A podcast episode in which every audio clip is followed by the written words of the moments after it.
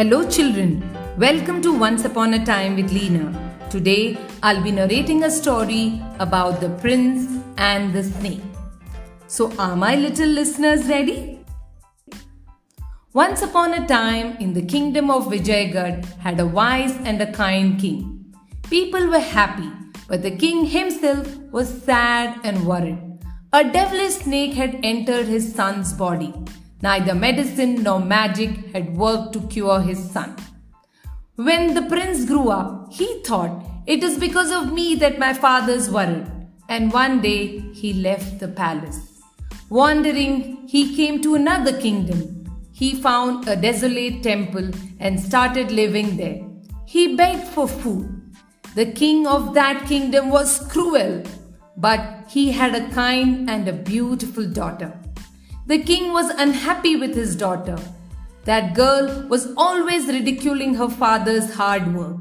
The king thought, She is always talking to me low of my hard work.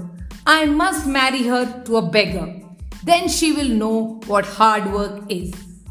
So, when the beggar prince came to beg for food in the palace, the cruel king forced him to marry his daughter. The prince and his new bride started for the desolate temple. On their way, they stopped to take rest. The princess went around in search of food, while her husband went to sleep. When the princess came back, she was shocked to see a snake sitting on her husband's mouth. On a mount nearby sat another snake. They were talking among themselves. Why do not you live the body of the prince? He is so kind and gentle, said the snake sitting on the mount.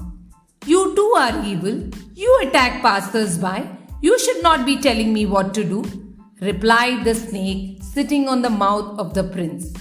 The princess killed both the snakes with her courage. When her husband woke up, she told him about the two snakes.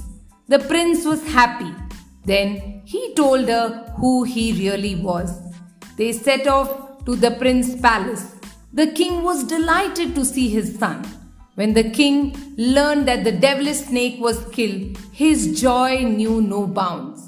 The prince and the princess lived happily for a long time.